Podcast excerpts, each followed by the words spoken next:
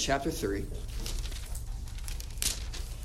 We'll pick up in the familiar story of Jesus and Nicodemus. So we began this year by studying the, the essentials of what our church foundation particularly needs to think about and be about going into this new year. We're calling this series Focus, and we have a few weeks yet left to explore. But we began by looking at what the nature of biblical community really was, what the shape of community in the Bible actually looked like, rather than the sort of community that we think of in our minds. And we compared ourselves and our community to that community. And in our honesty, found ourselves probably lacking or wanting. And we saw that the gospel actually changes and makes a community out of people who are from different places and different backgrounds and different opinions and different preferences. And the Bible actually brings those kinds of people together, unifies them, and makes them a church, a community of people that are desiring to glorify God. Remember, Paul tells us in Ephesians chapter 3 that the church exists so that through the church, the manifold wisdom of God would be magnified, put on display, not simply for our neighbors, and not even simply for the world, but for, he says, the heavenly hosts, the, those in the heavenly places, the principalities and the powers, even those that are at work in rebellion against God, are beholding the glory of God and the redemption and the witness of the gospel in the church. That's what community looks like a community of faith given to that pursuit, to that display of God's glory, made up of people from all different backgrounds united together in Christ. And from this, then we saw how the then essential work of confrontation and confession within that community will lead us to the sort of biblical church that we desire to see and we ourselves desire to be. We talked about the idea of confronting one another in love, addressing sin, and helping draw out that sin from our lives for the sake of others and for the love of God. And in the process of confrontation, being willing and humble enough to then confess our sins, whether we were confronted or we feel the desire in godliness to confess our sins before one another that this work, this give and take of confront and confess, is actually part of the, the day in and the day out of community that God has established in his son Jesus. But there's still another aspect of the church that allows then this kingdom community of Christ to be formed and to be operated here on earth. And that's the work of conversion. Without this fundamental work, you don't have confrontation and confession that leads to repentance, faith, and community. And although we began this year studying community, working through confrontation to confession, and today through conversion, logically, and from the order of the Bible, we see we begin with conversion, which leads to confession, which then allows us to confront our sins and join and be the part of that community that glorifies God. So it was important, I think, for us to start with this big picture of community being what God has established in Christ and why He has created us, that is, to worship and to glorify Him, and to work through what that community looks like, and to end our thinking of community this week on what really establishes that community this idea or work of conversion. Let me give you a definition of conversion if you're taking notes. Conversion is the subjective experience, not the objective, but the subjective experience in which an individual, having been effectually called by God and regenerated by the work of the Spirit, savingly responds in repentance and faith to the gospel. I'll read it again. Conversion is the subjective experience in which an individual, upon being effectually called by God and is regenerated by the work of the Spirit, savingly responds to repentance, in, in repentance and faith to the gospel. This is what the, the, the Bible describes as conversion. where God calls an individual to himself through the gospel and works on that person's heart to receive the gospel, to own the gospel, to look to Christ as the source of hope, and repent of his sins and turn to Christ in faith, savingly and completely. And I say it's a subjective experience and not an objective one, because although our salvation is objective before God, justification is an objective reality that we are saved by faith. We are made right and declared righteous in Christ before God. Our conversion is very much subjective in that we experience it. We can remember a time in which we were hostile towards God that we did not love the things God now calls us to love, that God He Himself loves, that we, we did not have the taste of heaven that we do now as Christians.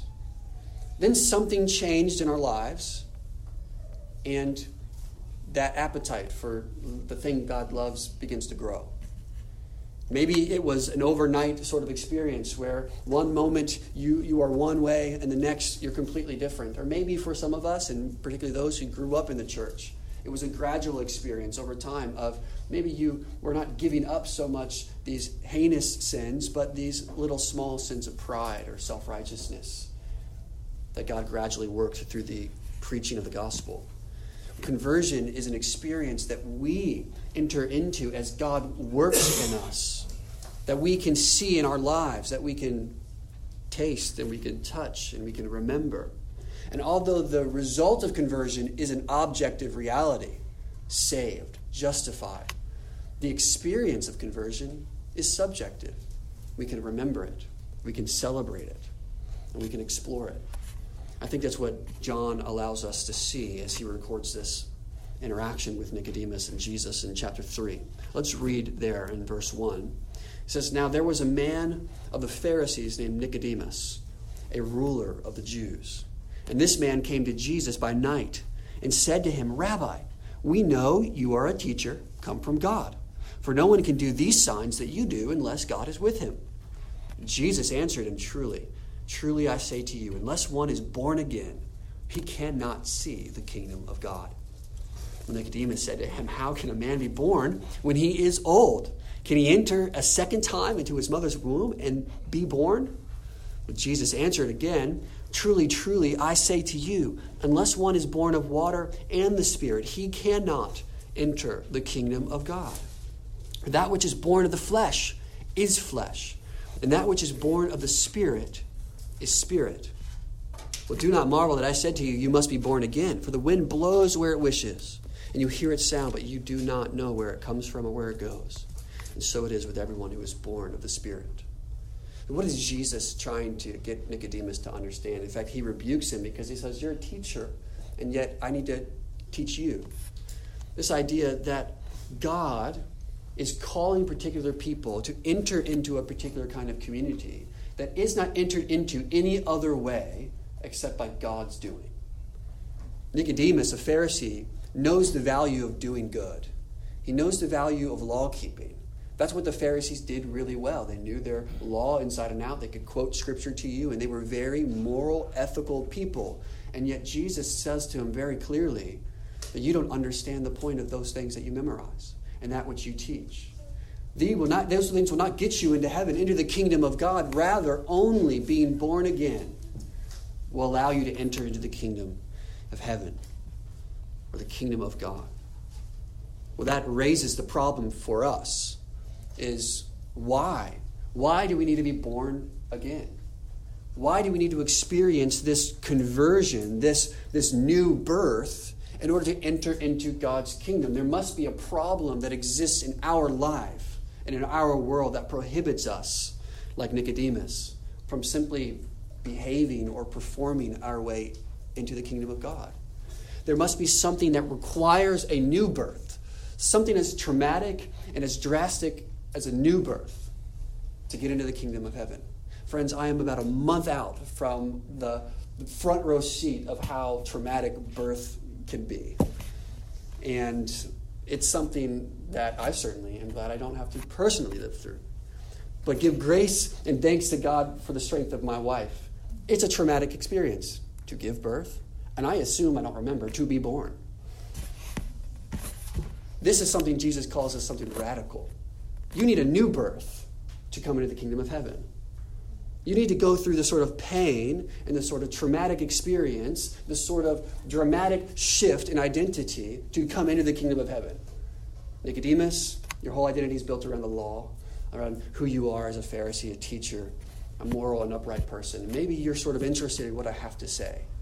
But if you can't understand that something new has to happen to you, you can't come into the kingdom of heaven. You can't come into the kingdom of heaven. Why not? I'll give you two reasons. One, we need to be converted because we don't delight in God. That's one of the most fundamental problems of the human condition is we do not delight in God. It's not something we learn, it's something we are born knowing. We do not delight in God. Consider the command from Psalm 37, verse 4 Delight yourself in the Lord, and he will give you the desires of your heart. We are commanded to delight ourselves in the Lord.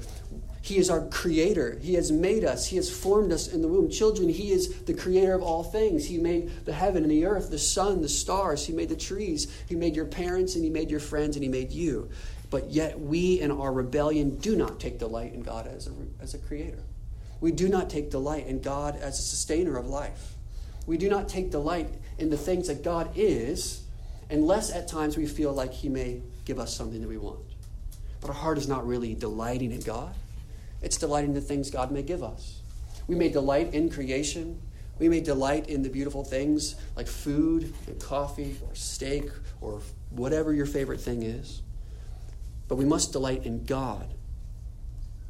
But the problem is we don't. But there's a second reason we need to be converted and why Jesus says there needs to be a new birth. Not only because we don't delight in God, but it's also because we don't love our neighbor. I think that's a reality we can all admit the world is broken and that there isn't an innate desire for one another to love our neighbor consistently and faithfully. Now, at times, because we're made in the image of God, we see strangers rushing into fire to save other strangers. We see men and women going to war to help save the lives of those who are innocent. We can praise God for God's common grace in making us in the image and, and uh, preserving in us a, a shred of His image and His decency so that we love one another well. But, friends, we do not love our neighbor. And we cannot love our neighbor because we do not delight in God. The Bible will tell us that love of neighbor flows from a love of God. This is why the Ten Commandments are expressed the way they are. And the first several are about our love and devotion to God. You shall have no other gods before me, no graven images, right? What happens next? Now it turns to love of neighbor. Honor your mother and father. Do not steal. Do not commit adultery. Do not commit murder. Do not covet what your neighbor has. These are things now that turn from God to neighbor. What we need to understand is that if we cannot love God, we will not love neighbor. And these two things are what's wrong with us, with everybody. Even the most respectable, nice person you know fails to love God and neighbor apart from Christ. Without the need of conversion, we are left in our rebellion and hatred of God and love of self. We are left in neglect of our neighbor in the pursuit of our own well being. And because of this, we are under God's wrath. That's what the Bible tells us. You know the passage well, John 3:16, God sent his only begotten son that whosoever believe in him shall have eternal life, but it goes on to tell us that actually those who fail to believe will perish. That there's a very real wrath awaiting those who fail to love and believe God in Christ. And God is just in this wrath. And He's just and righteous in His condemnation against sinners like us. For a moment, turn to Romans chapter 1. Keep your thumb here in John. Go to Romans chapter 1 and listen to what Paul says is the reality of all who reject God. He'll spend the first, really, three chapters of this book laying out the universal condemnation before God. But he says, early enough on in chapter 1 and verse 18. The wrath of God is revealed from heaven against all unrighteousness, ungodliness, and unrighteousness of men who, by their unrighteousness, suppress the truth. For what can be known about God is plain to them, because God has shown it to them. For his invisible attributes, namely his eternal power and divine nature, have been clearly perceived ever since the creation of the world and the things that have been made. So they are without excuse. And although they knew God, they did not honor him as God or give thanks to him, but they became futile in their thinking, and their foolish hearts were darkened. And claiming to be wise, they became fools, and exchanged the glory of the immortal God for images resembling mortal man, and birds, and animal, and creeping things. And therefore, God gave them up to the lust of their hearts, to impurity, to dishonor of their body among themselves, because they exchanged the truth about God for a lie. And they worshiped and served the creature rather than the Creator, who is blessed forever. You see, Paul says that there's a just and a wrathful, but a righteous condemnation awaiting those who resist in their rebellion against God, who consist in their, in their rebellion, in their believing and suppressing of the truth for a lie. So we are under God's wrath. Again, consider verse 23 of chapter 3 of the book of Romans. 3:23 says, you may know it, all have sinned and fall short of the glory of God. All have sinned. He has just made the case for every Jew and for every Gentile. All have sinned and fall short of the glory of God. Well, what, what does this mean for those who are sinful and have fallen short of the glory of God? Chapter 6, verse 23 again. The wages of sin is what? Death. So our sin has earned us the wage of God's wrath, has earned us compensation of death because we did not and do not delight in God, and we do not love our neighbor. And therefore, we cannot earn our salvation. And we cannot earn favor without a conversion. Do you see now that there needs to be a new birth? for God to allow us to bring and bring us into this new kind of community, this covenant relationship with Him, in the, the work and the, the person of Jesus, into the kingdom of God, which Christ is establishing in His own blood. We need the new birth, as John records Jesus saying to Nicodemus. Well, why? What does conversion actually do? Again, let me give you three things conversion does.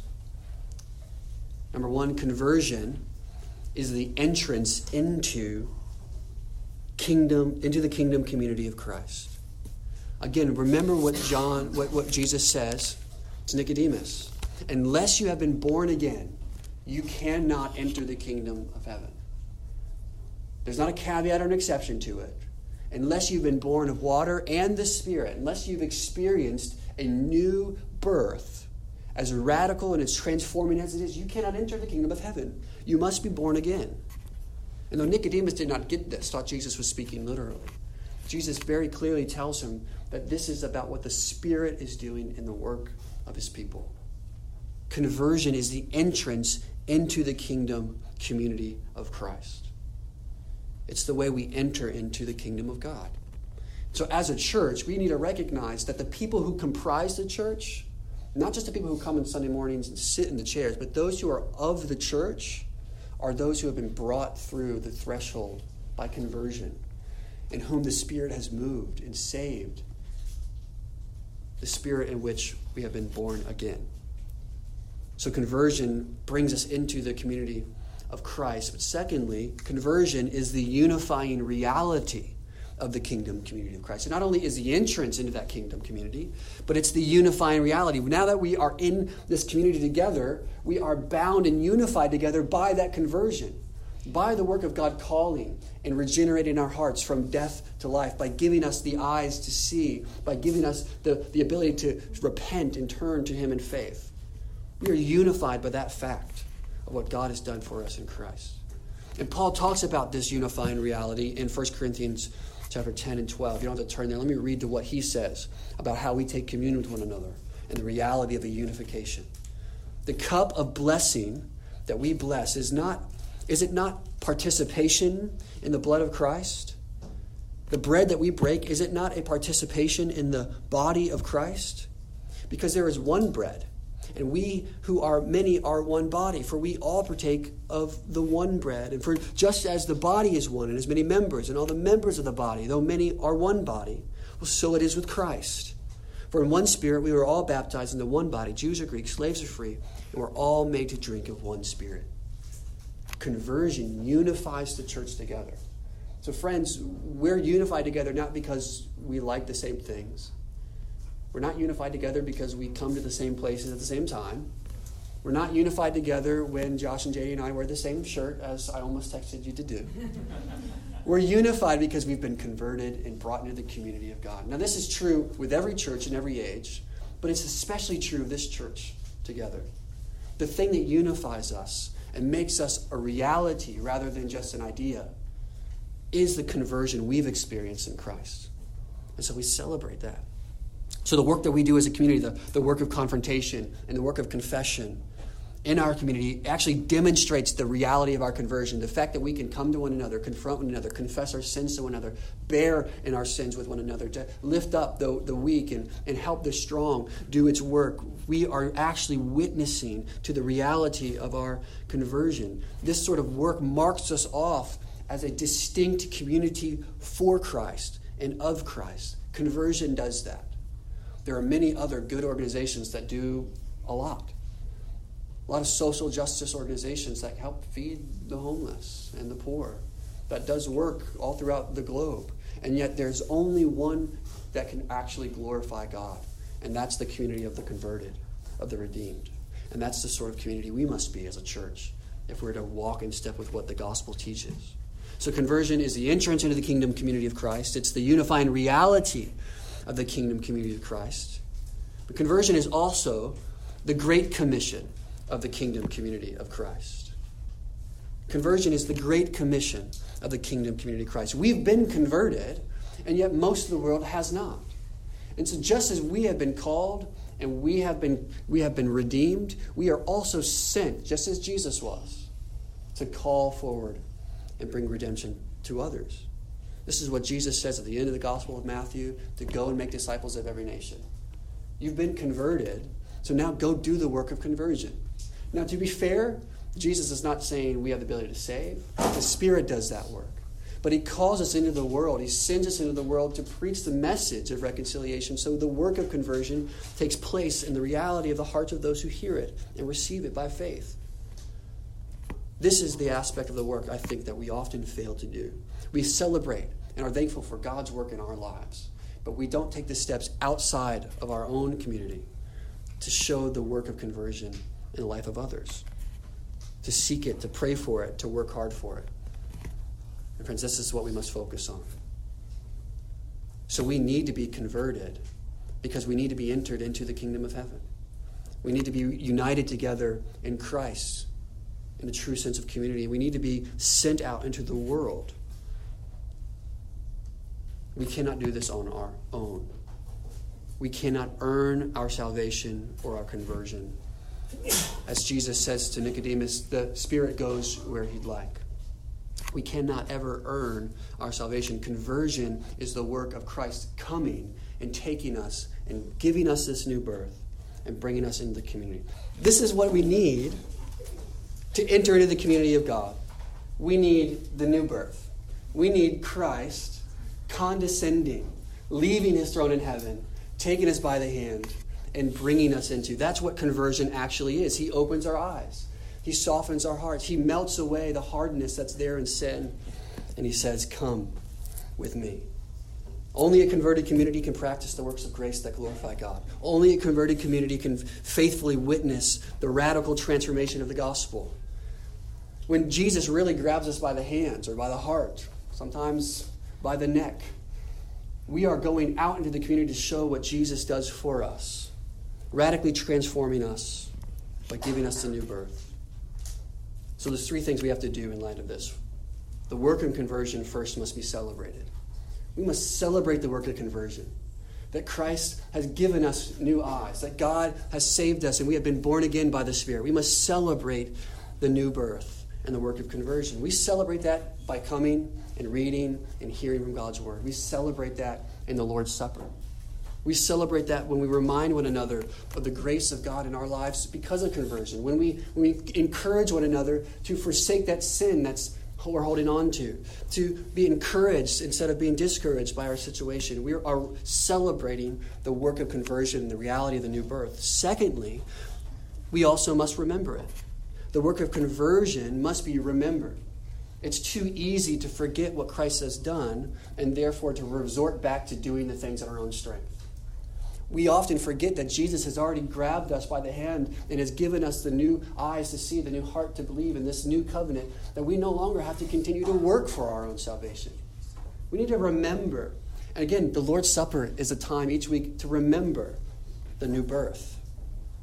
And lastly, the work of conversion must be prioritized. It means that we can't just sit on our hands and be thankful for conversion, but we must then go out into the world to work for the conversion of other people as God wills. Friends, this is the priority of the church now. This is the mission of the church. So as I have been sent, so I have sent you. That's what Jesus says to his disciples. Our unity in the word is not for our own goodness only, but for the goodness of the world, the blessing of the world in which we are sent to preach this message, this good news of Jesus, who suffered and died for our sins. So, friends, we may find ourselves very much on the one side of the aisle, sinful. But Jesus has come and he's redeemed us and he's called us into the sort of community that we are to be, according to the Bible. And then he sends us into the world to, to manifest and give witness to that reality. So I want to encourage you if you found yourself not yet rejoicing in the work of your own conversion, take a moment and celebrate and give thanks to God this morning. If you find yourself having forgotten that you've been saved, and this fear, this failure, or this neglect that you've been hanging on to has caused you not to move beyond it, remember that Christ has saved you, has called you, and has given you a new birth. And we together as a church must remember that we have been called and sent to go into the world. We must ask for forgiveness in our neglect of that calling and reprioritize it for this new year. Let's pray. Father, we're thankful for this work of conversion that we had nothing ultimately to do with. As we saw, there's no, no amount of good works, no amount of, of favor that we could carry with you because we are sinful. Our hearts love our sin and ourselves and our comfort too much to ever seek you perfectly. But we are thankful that you sent Christ, who takes us by the hand in our heart and leads us. And that experience that we can see and be part of is our conversion. So we're thankful for you for that. Would you help that reality be true in these kids' lives and in our lives and in the lives of those around the world? Lord, we love you and we pray. And we thank you in Jesus' name.